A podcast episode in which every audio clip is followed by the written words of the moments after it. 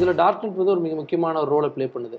டார்க்நெட் மூலமாக என்ன பண்ணுறாங்க, அது எந்த அளவுக்கு நம்ம வந்து தொடர்ச்சியாக அவங்களை கைது பண்ணிட்டே இருக்கோம் அதில் செயல்பட்டுக்கூடிய நபர்கள்? இப்போ டார்க் நெட்டில் வந்து ரெகுலராக வந்து நாங்கள் NCB வந்து ஆக்ஷன் எடுத்துகிட்ருக்கோம். இப்போ சென்னை போலீஸில் கூட லாஸ்ட்டு ஒரு 2 மந்த்ஸ் முன்னாடி ஒருத்தர் அரெஸ்ட் பண்ணாங்க, டார்க் நெட்டில் வர்த்தகம் பண்ணக்கூடிய நபர்.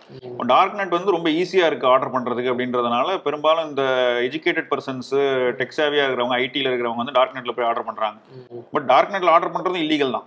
டார்க் நெட்டில் நீங்கள் என்ன பொருள் வந்து இப்போ காஞ்சாவோ, LSDயோ, MDMA இந்த மாதிரி நீங்கள் எது ஆர்டர் பண்ணாலும் அது வந்து இல்லீகல் தான். நான் வந்து ஒரு கன்சியூமர் அப்படின்ற டிஃபென்ஸ் வந்து நீங்கள் எடுக்க முடியாது. கன்சியூமராக இருந்தாலும் வந்து ஸ்மால் குவான்டிட்டிக்கு சரி, இன்டர்மீடியட் குவான்டிட்டிக்கு, கமர்ஷியல் குவான்டிட்டிக்குன்னு விதவிதமான பனிஷ்மெண்ட் கொடுத்துருக்காங்க. நீங்கள் கமர்ஷியல் குவான்டிட்டி ஆர்டர் பண்ணுறீங்க, போலீஸ் வந்து உங்களை கைது பண்ணுறாங்க அப்படின்னா குறைஞ்சபட்சம் 20 ஆண்டு தண்டனை வரும் கமர்ஷியலுக்கு மட்டுமே. ஆமாம், இது வந்து நாங்கள் கைது பண்ணுற பெரும்பாலான படித்த இளைஞர்களுக்கே இது வந்து தெரியறதில்லை. இப்போ நீங்கள் ஆர்டர் பண்ணியிருக்க கமர்ஷியல் குவான்டிட்டி சைலோசைபின்னு சொல்லுவாங்க. சைலோசைபின் வந்து 100 கிராம்லாம் commercial quantity. 100 gram commercial quantity வந்து நீங்கள் ஆர்டர் பண்ணியிருக்கீங்க, 20 வருஷம் உள்ள இருக்க போகிறேன்னா எனக்கு தெரியாது சார் இந்த மாதிரி அப்படின்னு சொல்கிறாங்க. படிச்சிருக்காங்க, நல்ல வேலையில் இருக்காங்க, ஒரு பேங்க்லையோ இல்லை ஐடிலையோ வேலை பார்க்குறேன்னு சொல்கிறாங்க. பட் இந்த மாதிரியான பேசிக் இது கூட தெரியும். ஆர்டர் பண்ணுறதே டார்க் நெட்டில் தான் பண்ணுறாங்க. அது ஆர்டர் பண்ணுறதே டார்க் நெட்லாம் பண்ணுறாங்க, கிரிப்டோ கரன்சியில் பண்ணுறாங்க. பட் டார்க் நெட்னா டார்க் நெட்டே முழுசாக தப்புன்னு சொல்ல முடியாது. டார்க் நெட்டில் சில விஷயங்கள் நீங்கள் சர்ஃபேஸ் உப்பில் கிடைக்காத சில விஷயங்கள் கிடைக்கும்.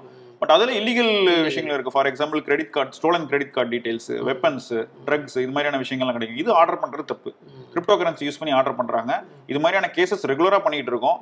கடந்த ஆண்டு வந்து கல்கட்டா பேஸ்டு ஒரு நெட்வொர்க் வந்து பஸ்ட் பண்ணாங்க. இந்த ஆண்டு வந்து கொச்சியும் டெல்லி யூனிட்டும் சேர்ந்து டெல்லி பேஸ்டு, குர்கான் பேஸ்டு ஒரு நெட்வொர்க் வந்து பஸ்ட் பண்ணியிருக்காங்க. இப்போ அந்த கைது பண்ண நபர்கள் என்ன சொல்கிறாங்க? இதெல்லாம் தெரிஞ்சுதான் பண்ணுறாங்களா இல்லை நாங்கள் வந்து ஃபேஸ் பண்ணிக்கணும் அப்படிங்கிற ஒரு தோரணையில் இருக்காங்களா? விசாரிக்கும் போது அவங்க சொல்லுவாங்க. சில இளைஞர்கள் பார்த்தீங்கன்னா தெரிஞ்சுதான் பண்ணுறாங்க. இது டார்க் நெட்டில் பண்ணால் வந்து ஃபுல்லி சேஃப், யாராலையும் வந்து ட்ராக் பண்ண முடியாது அப்படின்ற தைரியத்தில் சில நபர்கள் பண்ணுறாங்க. பட் அதையும் வந்து NCB ட்ராக் பண்ணுவோம், அரெஸ்ட் பண்ணுவோம், எல்லாமே பண்ணுறோம். சில நபர்கள் வந்து காஞ்சா ஆர்டர் பண்ணுவாங்க. இப்போ கலிஃபோர்னியா மாதிரி மாகாணங்களில் வந்து காஞ்சா வந்து லீகல் பண்ணிட்டாங்க. ஸோ அங்கே லீகலாக கிடைக்கிது, அதை தான் நான் ஆர்டர் பண்ணுறேன் அப்படின்னு சொல்லி ஆர்டர் பண்ணுறாங்க. அங்கே லீகலாக இருந்தாலும் அந்த பொருள் வந்து இந்தியா வந்தது அப்படின்னு ஆட்டோமேட்டிக்காக சட்டவிரோதமாயிடுது. ஸோ அந்த டிஃபென்ஸையும் நீங்கள் எடுக்க முடியாது. தெரியாமல் பண்ணுறேன் அப்படின்னு சொல்கிறாங்க. பட் கொஞ்சம் ரிசர்ச் பண்ணால் இன்டர்நெட்டில் போய் நீங்கள் டார்க் நெட்டில் போய் ஆர்டர் பண்ணுற நீங்கள் கூகுளில் திறந்து NTPS ஆக்கில் எது இது வந்து கவராக இருக்குது அப்படின்றத படிக்கலாமே, அதை படிக்க மாட்டேங்கிறாங்க. அங்கே ஆர்டர் பண்ணி இங்கே வர வரைக்கும் எந்த இடத்துலையும் வந்து தடைப்படாதா? அதாவது லீகலாக சொல்கிறேன், அஃபிஷியல்ஸ் யாரோ அதை செக் பண்ணி தடுக்க மாட்டாங்களா? இப்போ வந்து ஒரு கண்ட்ரிலையும் ஒரு டிஃப்ரெண்ட் சிஸ்டம் யூஸ் பண்ணுறாங்க. நம்ம கண்ட்ரியில் வந்து பார்த்தீங்கன்னா ஃபாரின் போஸ்ட் ஆஃபீஸ்ன்ற சிஸ்டம் இருக்குது. ஃபாரின் போஸ்ட் ஆஃபீஸில் வரக்கூடிய ப்ராடக்ட்ஸ் எந்த இது சந்தேகமாக இருக்கோ அதை வந்து ஸ்கேன் பண்ணுவாங்க, செக் பண்ணி மாற்ற பொருட்களும் இருக்குது. அது அதில் மாட்டிக்கணும் சார் நிறைய பொருட்கள். ஓகே, இப்போ தொடர்ச்சியான கைதுகள் நீங்கள் வந்து ஒரு 200 கிராம் தான் சரி, இல்லை 200 கிலோ இருந்தாலும் சரி, ஒரு ஒரு வயது அடிப்படையில் சொல்ல முடியுமா சார்? இளைஞர்கள் அதிகமாக உள்ள வராங்கன்னு சொல்ல முடியுமா, இல்லை வயதானவர்கள் இதில் அதிகப்படியாக ஈடுபடுறாங்கன்னு சொல்ல முடியுமா சார்? இப்போ பேட்டர்ன் பார்த்தீங்கன்னா டார்க் நெட் வழக்குகள் வந்து அதிகபட்சமாக வந்து பெங்களூரில் ரெஜிஸ்டர் ஆகிட்டு இருக்கு. இப்போ NCBலேயே வந்து லாஸ்ட் இயர் பார்த்தீங்கன்னா ஒரு 12 கேஸ் பதிவு பண்ணியிருப்போம். இந்த வருஷம் இது வரைக்கும் ஒரு 6 கேஸ் பதிவு பண்ணியிருக்கோம். இதில் இன்வால்வ் ஆகிருக்க இளைஞர்கள் எல்லாமே பார்த்தீங்கன்னா ஒரு 20லேருந்து 30 வயசுக்கு உள்ளே இருக்கக்கூடிய இளைஞர்கள்.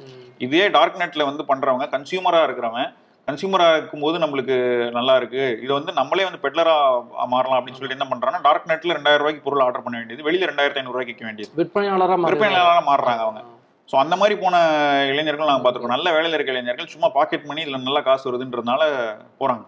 இது மாதிரி போய் கைதாகக்கூடிய நபர்கள் வந்து 20 வருஷம் தண்டனை மட்டும் இல்லாமல் ஃபினான்ஷியல் இன்வெஸ்டிகேஷன் சொல்லக்கூடிய அவங்க கடந்த 6 ஆண்டு காலமாக என்னென்ன ப்ராப்பர்ட்டி வந்து அவங்க பேரில் வந்து வாங்கி போட்டிருக்காங்களோ அது எல்லாமே பறிமுதல் பண்ணக்கூடிய ப்ரொவிஷன் வந்து NTPS ஆக்டில் இருக்குது. ஓகே, பேங்க் டிரான்சாக்ஷன் பார்ப்பீங்க, பேங்க் டிரான்சாக்ஷன் பார்ப்போம், அவங்க வாங்கியிருக்க சொத்துக்கள் பார்ப்போம். அவங்க மட்டும் இல்லை, அவங்களோட மனைவி, அவங்களோட சொந்தக்காரங்க பேரில் இருக்கக்கூடிய, பினாமி பேரில் இருக்கக்கூடிய சொத்துக்கள் எல்லாத்தையும் பறிமுதல் பண்ணுறதுக்கு அதையும் நாங்கள் ரிசர்ச் பண்ணி ஃபினான்ஷியல் இன்வெஸ்டிகேஷனையும் அவங்க தனியாக பண்ணுவோம் நாங்கள். ஓகே, இப்போ நீங்கள் சொல்கிற மாதிரி ஒரு சின்ன அளவிலான ஒரு இதை வந்து ஆர்டர் பண்ணி வாங்குகிறோம், இல்லை பெரிய அளவில் வந்து வாங்குகிறோம்னா நம்மளுடைய NCBயில் என்ன மாதிரியான சட்டத்திட்டங்கள் இருக்குது?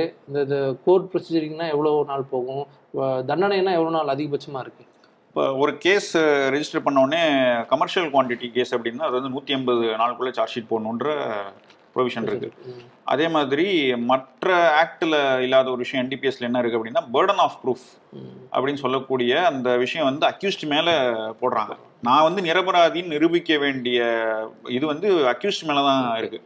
அவரால் வந்து அவரை நிரபராதின்னு நிரூபிக்க முடியலன்னா ஆட்டோமேட்டிக்காக வந்து கன்விக்ஷன் வந்துடும். இப்போ சென்னையில் பார்த்தீங்கன்னா, சென்னையில் தமிழ்நாடுல 2022ல் மொத்தம் ட்ரையல் போன 12 கேஸில் 12 கேஸுமே கன்விக்ஷன். ஒரு சிங்கிள் கேஸ் கூட அக்யூட்டல் கிடையாது. அந்த அளவுக்கு ஒரு ஸ்ட்ரிஞ்சன்டான ஆக்ட். அதே மாதிரி NCBயில் இருக்கக்கூடிய இன்வெஸ்டிகேஷனும் அவ்வளோ இன்டெப்த்தாக இருக்கும். தப்பிக்க முடியாது, தப்பிக்கிறது ரொம்ப கஷ்டம். அக்யூட்டல் வாங்குறதுன்றது சாதாரண விஷயம் கிடையாது. ஒரு நபர் வந்து 20 வருடம் இளைஞராக இருந்தாலும் சரி, ஒரு 25 வயதில் அவர் வந்து ஜெயிலுக்கு போறாரு, 20 வருடம் உள்ள இருந்து வெளில வராருன்னா அவரோட எதிர்காலம் எப்படி இருக்குன்றது இளைஞர்கள் தான் சிந்திக்கணும். ஏதாவது ஒரு கேஸ் எக்ஸாம்பிள் சொல்ல முடியுமா சார்? ஒரு சின்ன குவான்டிட்டி வாங்கியிருப்பாங்க, அதில் நம்ம கைது பண்ணி கேஸில் வந்து அந்த தண்டனை பெற்றிருப்பாங்க. ஒரு எக்ஸாம்பிளாக ஒரு கேஸ் சொல்ல முடியுமா? இப்போ 2012, 2013, 2016 வரைக்கும் ரெஜிஸ்டர் ஆன கேசஸ்க்கு தான் இப்போ வந்து ட்ரையல் நடந்து தண்டனை நடந்துட்டுருக்கு. ஒரு கேஸ் லாஸ்ட் இயரில் பார்த்தீங்கன்னா வந்து இங்கேருந்து மால்டிவ்ஸ்க்கு ஏர்போர்ட் வழியாக கடத்த ட்ரை பண்ணுறாங்க 2 இளைஞர்கள். அவங்களோட ஏர்போர்ட்டில் கரெக்டாக வந்து அவங்க ஃப்ளைட் ஏறுறதுக்கு முன்னாடி அந்த இதை வந்து பறிமுதல் பண்ணுறாங்க. அவங்க முன்னாடியே வந்து எல்லாமே ப்ராப்பர் ஃபார்மாலிட்டிஸ் பண்ணிட்டு கோர்ட்டில் கேஸ் நடந்துட்டு இருக்கு. அந்த கேஸ் இப்போ ட்ரையல் முடிஞ்சு 10 வருட தண்டனை வந்து உங்களுக்கு கொடுத்துருக்காங்க. இப்போ அவங்க அப்பீல் போகலாம், அப்பீல் போயிட்டு அது ஒரு பெரிய ப்ராசஸ், ஹைகோர்ட் சுப்ரீம் கோர்ட் போய் அப்பீல் போகலாம். பட் நீங்கள் சுப்ரீம் கோர்ட் வரைக்கும் போனாலும் NCB வந்து அதை ரெப்ரசென்ட் பண்ணி அவங்களுக்கு உண்டான தண்டனையை வந்து உறுதிப்படுத்துறதுக்கு என்ன முயற்சியோ நாங்கள் செய்வோம். இது வந்து ஒரு உதாரணம். இது வந்து போதைப்பொருள் எல்லாமே நான் சொன்ன 12 வழக்குமே போதைப்பொருள் கடத்தல், போதைப்பொருள் கன்சம்ஷன் கிடையாது. போதைப்பொருள் கடத்தலில் வந்து அவங்கள வந்து போட்டு கேஸ் நடந்து தண்டனை உறுதி செய்யப்பட்ட வழக்குகள் 2022ல. இது வந்து ஒன்னா வந்து நேரடியா ரோடு வழியா கொண்டு போனது கண்டுபிடிப்போம் அந்த மாதிரி வருமா சார்? எல்லாமே வரும். இப்போ ரோடு வழியா இப்போ ஆந்திராலேருந்து கஞ்சா கடத்த முயற்சி பண்ண வழக்கு, கடந்த ஆண்டு நடந்த ஒரு வழக்குல வந்து 10 பேர் கைது பண்றோம். 5 பேர் வந்து கார்ல ட்ரக்ல கொண்டு வராங்க, அவங்க 5 பேர் கைது பண்றோம்.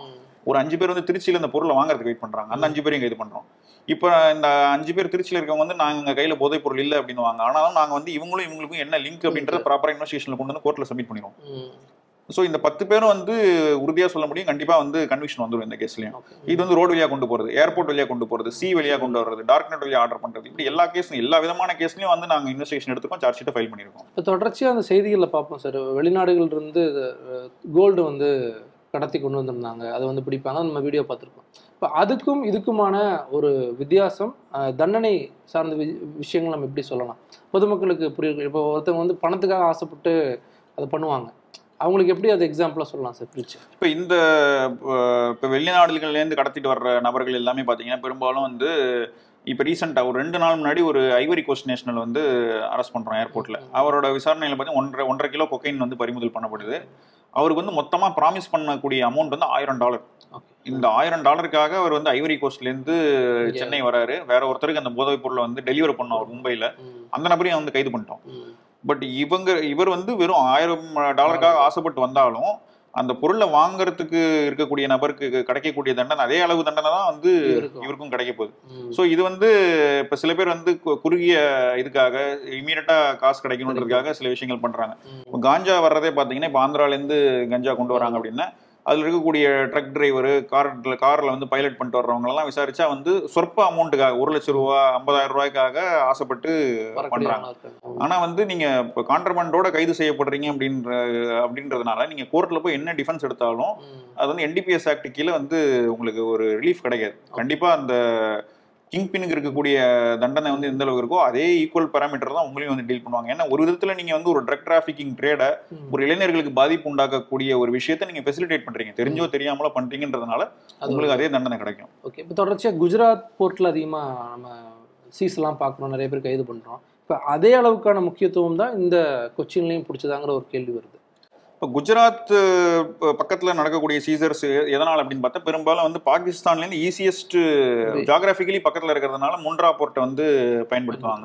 ஸோ அது பக்கத்தில் வந்து பார்த்தீங்கன்னா சீசர்ஸ் கொஞ்சம் ஜாஸ்தி இருக்கும், நம்பர் ஆஃப் கேசஸ் ஜாஸ்தி இருக்கும், குவான்டிட்டி கொஞ்சம் கம்மியாக இருக்கும். ஆனால் இப்போ வந்து ஆழ்கடலில் வரும்போது தான் வந்து மல்டிபிள் கண்ட்ரிஸ் கூட வர்த்தகம் பண்ணக்கூடிய வாய்ப்பு இருக்கிறதுனால குவான்டிட்டி வந்து ரொம்ப ஜாஸ்தி இருக்குது. இப்போ குஜராத்தில் பண்ணியிருக்கக்கூடிய சீசர் எல்லாத்துலேயுமே பார்த்தீங்கன்னா இந்தளவுக்கு குவான்டிட்டி கிடையாது, எதுலையுமே 200-300 கிலோ அந்த மாதிரி பண்ணியிருக்காங்க.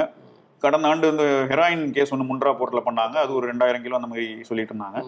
அது என்னையை விசாரிச்சுட்டு இருக்காங்க அந்த கேஸை. இது வந்து 2500 கிலோன்றது இந்தியன் ஓஷன் ரீஜன்லேயே, எல்லா கண்ட்ரீஸ்லையும் இந்தியன் ஓஷன் ரீஜன் இருக்கக்கூடிய 7-8 கண்ட்ரீஸ்லேயே வந்து அது இப்போ கைப்பற்றப்பட்ட அதிகளவான போதைப் பொருள் இங்கே தான் பண்ணியிருக்காங்க. இப்போ அதை நம்ம வந்து அழிச்சிருவோம், அது நம்ம கோர்ட்டில் வந்து ப்ராப்பர் ப்ரொசீஜர் ஃபாலோ பண்ணி ஆர்டர் வாங்கிட்டு நாங்கள் வந்து அதை டிஸ்ட்ராய் பண்ணிடுவோம். ஓகே, இல்லை மோஸ்ட்லி இந்த விசாரணை முடிகிற வரைக்கும் அது இருக்குமா? விசாரணை முடிகிற வரைக்கும் இழுக்க தேவையில்லை. அது வந்து NTPS ஆக்டில் வந்து ப்ரீ ட்ரையல் டிஸ்போசல் அப்படின்னு சொல்லி ஒன்று இருக்குது. ஸோ கோர்ட்டில் வந்து ஆர்டர் வாங்கிட்டோம் அப்படின்னா ட்ரையல் நடக்கும்போது அது கோர்ட்டு தண்டனை இது ட்ரையல் முடிஞ்சு ஜட்மெண்ட் வர வரைக்கும் வெயிட் பண்ண தேவையில்லை. அந்த ப்ரீ ட்ரையல் டிஸ்போசல் ஆர்டர் வாங்கிட்டோம்னா அதுக்கு முன்னாடியே கூட நம்ம டிஸ்போஸ் பண்ணிட முடியும். இப்போ என்சிபி சார்பாக நீங்கள் தொடர்ச்சியாக மக்களுக்கு இந்த விழிப்புணர்வு கொடுத்துட்டு இருக்கீங்க. இப்போ பார்த்துட்டு இருக்கக்கூடிய நேயர்களுக்கு நீங்கள் என்ன சொல்லுவீங்க? இந்த மாதிரியான கேசஸ் எல்லாம் தொடர்ச்சியாக மாட்டுது, நம்ம தமிழ்நாட்டிலேருந்து அங்கே போய் இவ்வளோ பெரிய ஒரு நம்பர்ஸை பிடிக்கணும்னா நம்மளுடைய நேயர்களுக்கு என்ன சொல்லுவீங்க? பார்த்துருக்கக்கூடிய மக்களுக்கு போதைப் பொருள் பயன்பாடுல சிக்கிக்கிட்டீங்க அப்படின்னா அதுலேருந்து வெளியே வர்றதுக்கான வாய்ப்புகள் இருக்குது. ரீஹாபிலிட்டேஷன் போகலாம், வெளியில் வரலாம். கண்டிப்பாக போதைப் பொருள் கன்சியூமர் தான் நான் அப்படின்னு சொல்லிட்டு தொடர்ச்சியாக பயன்படுத்தாதீங்க. போதைப்பொருள் பயன்பாடுக்கு எதிராக நம்ம நாட்டில் இவ்வளோ கடுமையான சட்டம் இருக்குது அப்படின்னா அதோட விளைவுகள் என்ன அப்படின்றது அரசாங்கம் உணர்ந்ததுனால தான் இவ்வளோ கடுமையான சட்டம் வச்சுருக்காங்க. கண்டிப்பாக போதைப்பொருள் பயன்பாடு ஒரு ரெக்ரியேஷனுக்காகவும் தயவு செஞ்சு ஸ்டார்ட் பண்ணாதீங்க. நீங்கள் டார்க் நெட்லையும் சரி நேரடியாகவும் சரி எந்த வழியில் ஆர்டர் பண்ணாலும் என்சிபி உங்களை வாட்ச் பண்ணிக்கிட்டே இருக்காங்க. பிடிச்சாங்க கேஸ் போட்டாங்க அப்படின்னா உங்களோட எதிர்காலமே பாதிக்கப்படும். ஏதாவது ப்ராப்ளமில் இருக்கீங்க அப்படின்னா கண்டிப்பாக மெடிக்கல் ஹெல்ப் சீக் பண்ணுங்கள். அதுலேருந்து வெளியில் எவ்வளோ சீக்கிரம் வர முடியுமோ வெளியில் வந்துடுங்க. ஓகே சார், ரொம்ப நன்றி சார். ரொம்ப விரிவாகவே இந்த வழக்கு இது எப்படி நீங்கள் பிடிச்சிங்க அப்படின்னு ரொம்ப விரிவாக சொல்லிங்க. ரொம்ப நன்றி சார், தேங்க்யூ.